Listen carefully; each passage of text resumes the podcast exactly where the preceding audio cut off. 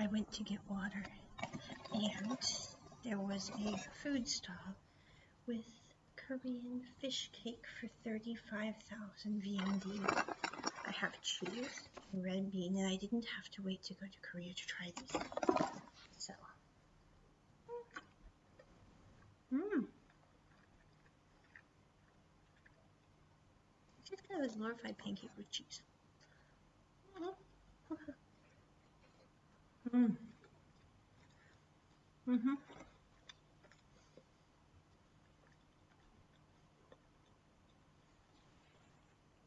Definitely like the red bean one, but the Taiwanese red bean pancake is better. No offense.